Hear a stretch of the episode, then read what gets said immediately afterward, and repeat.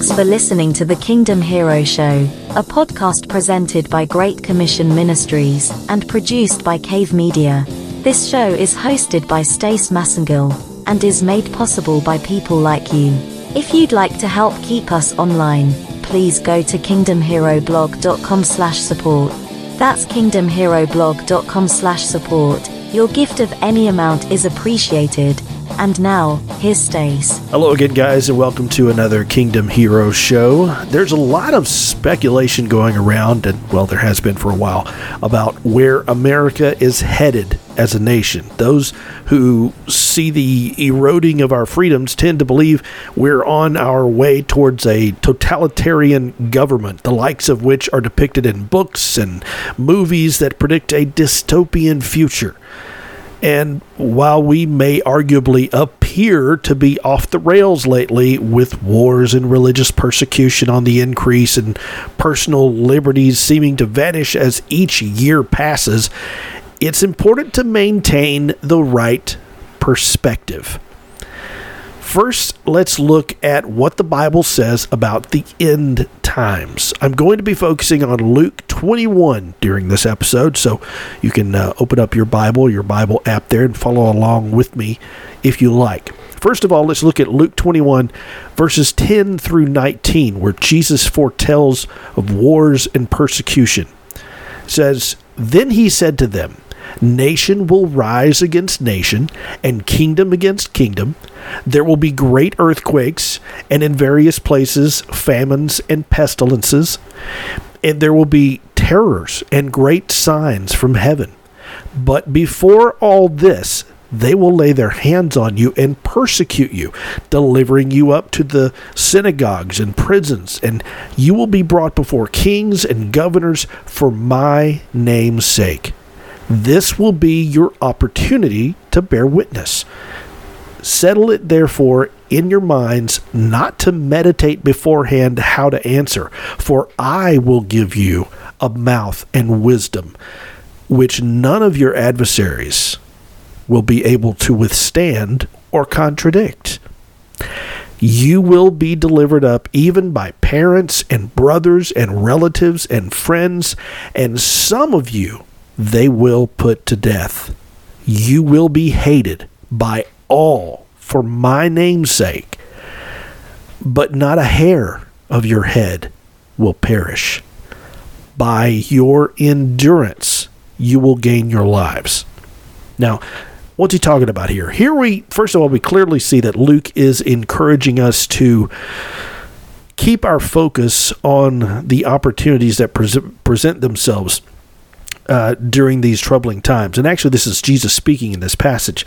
Um, instead of going into a panic or participating in a frenzy of buying up all the milk and bread and toilet paper from the stores, we should be demonstrating our faith by living without fear and by witnessing to those around us with the joy and confidence that comes from knowing God is in control.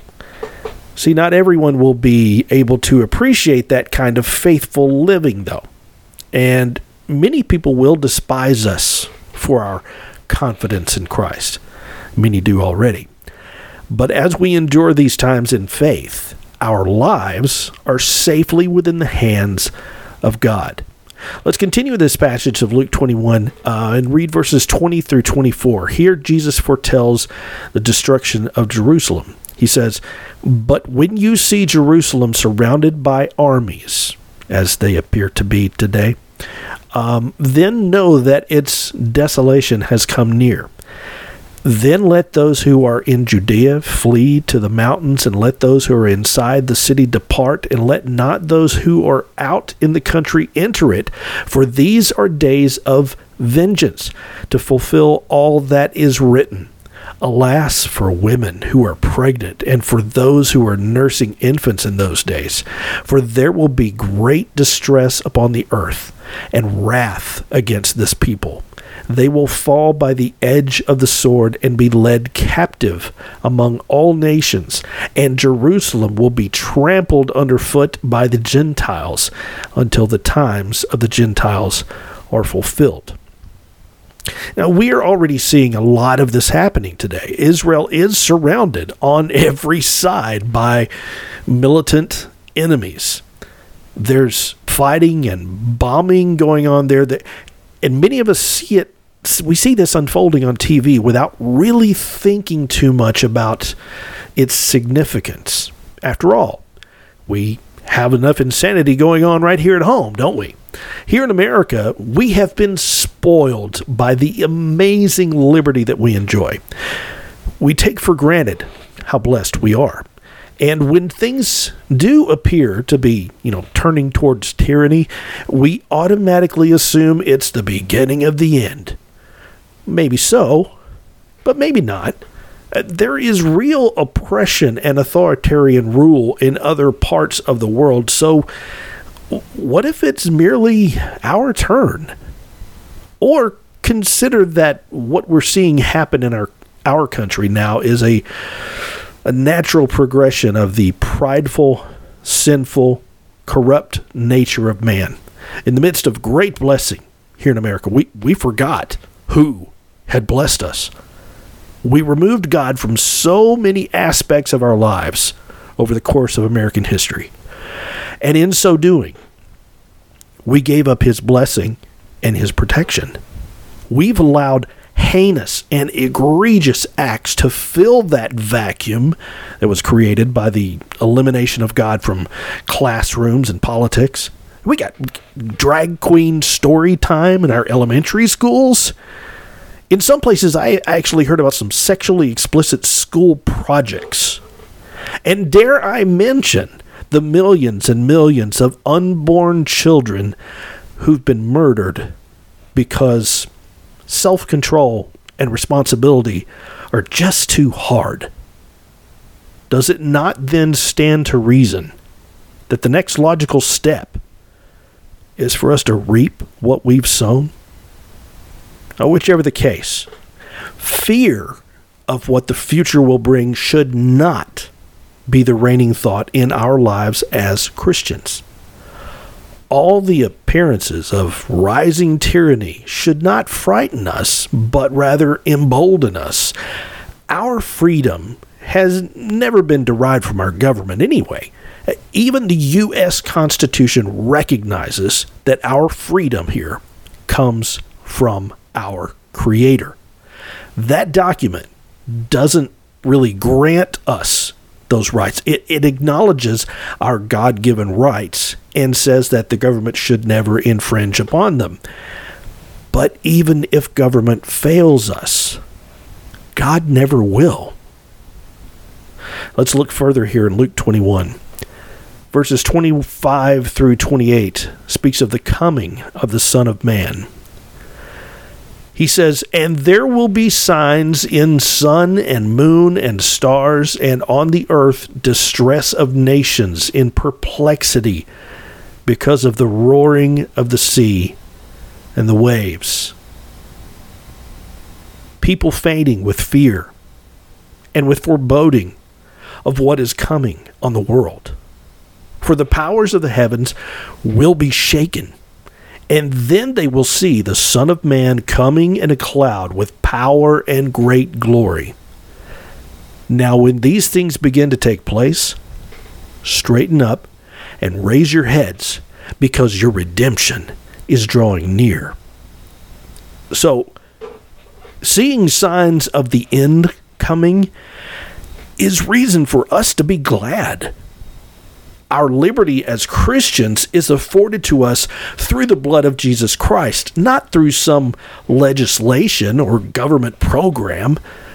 And despite all the fear mongering going on today, despite all the signs pointing to some looming threat of communism, and despite any appearance of a collapse or implosion of our way of life being on the horizon, no, our future is not dystopian at all.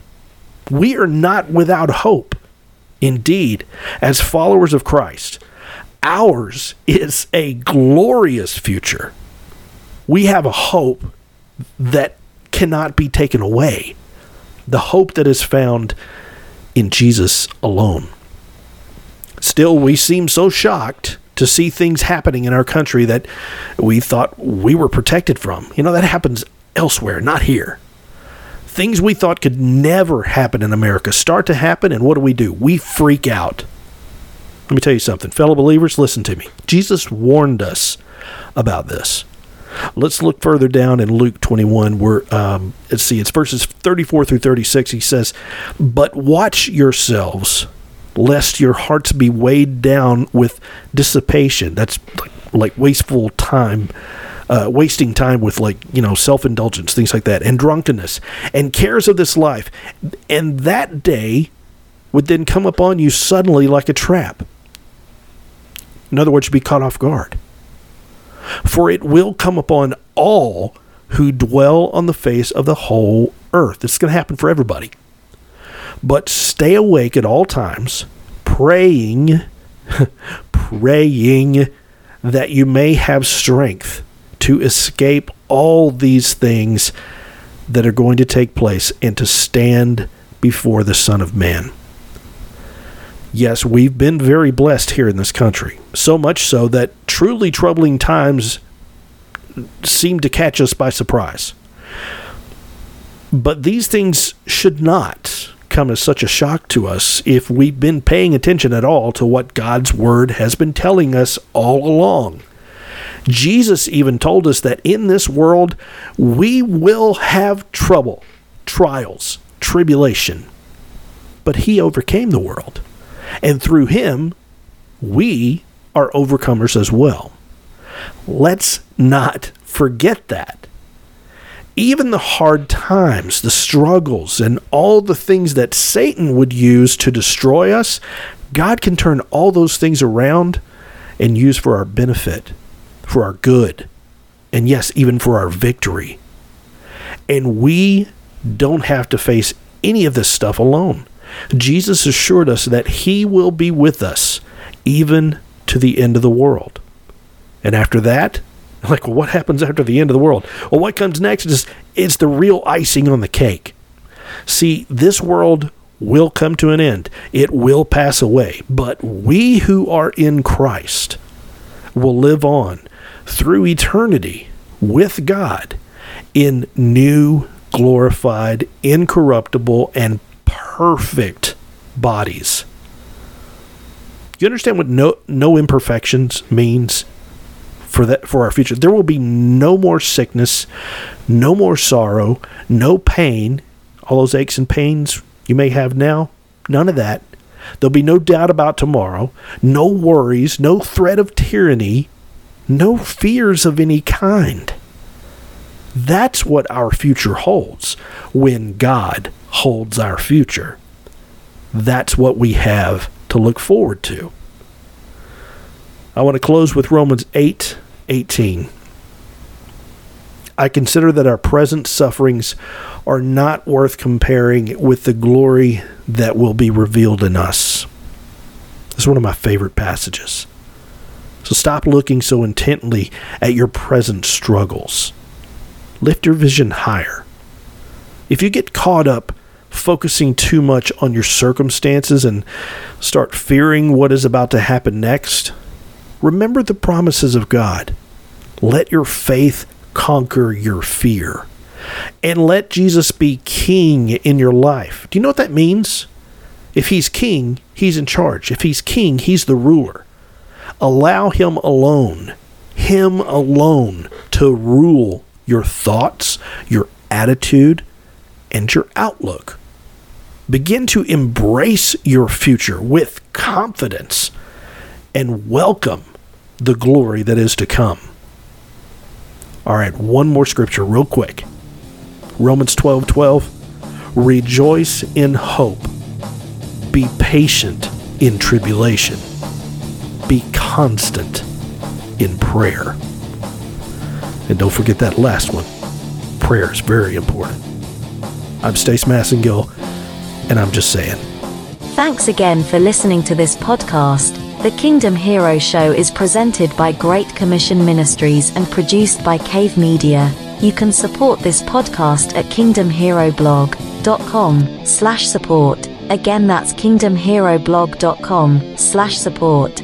And please share this program with others. Until next time, God bless you.